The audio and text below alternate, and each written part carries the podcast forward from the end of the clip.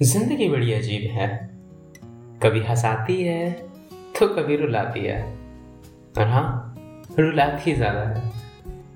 एक इंसान अपनी पूरी ज़िंदगी भर खुशी को बटोरने में लगा रहता है।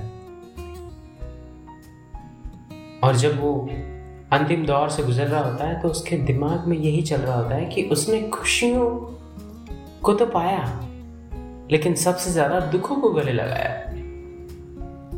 ऐसा क्यों? दुनिया की नब्बे प्रतिशत आबादी के साथ ऐसा ही होता है। क्यों सब इतना दुख उठाते हैं? क्यों इतना संघर्ष?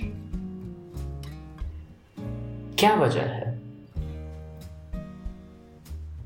इंसान खुद या कोई और? ऐसे बहुत सारे प्रश्न हैं, जिनके जवाब हर कोई चाहता है, और जवाब है भी।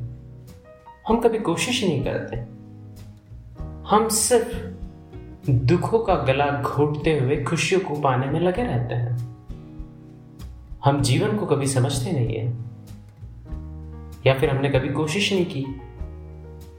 दोस्तों, मैं हूँ भूपेंद्र मैं आपके साथ इसी तरह के कुछ प्रश्नों पर अपने जवाब आपके साथ शेयर करना चाहता हूँ। और मुझे यकीन है कि मेरे ये जवाब आपके जीवन को आसान कर सकते हैं।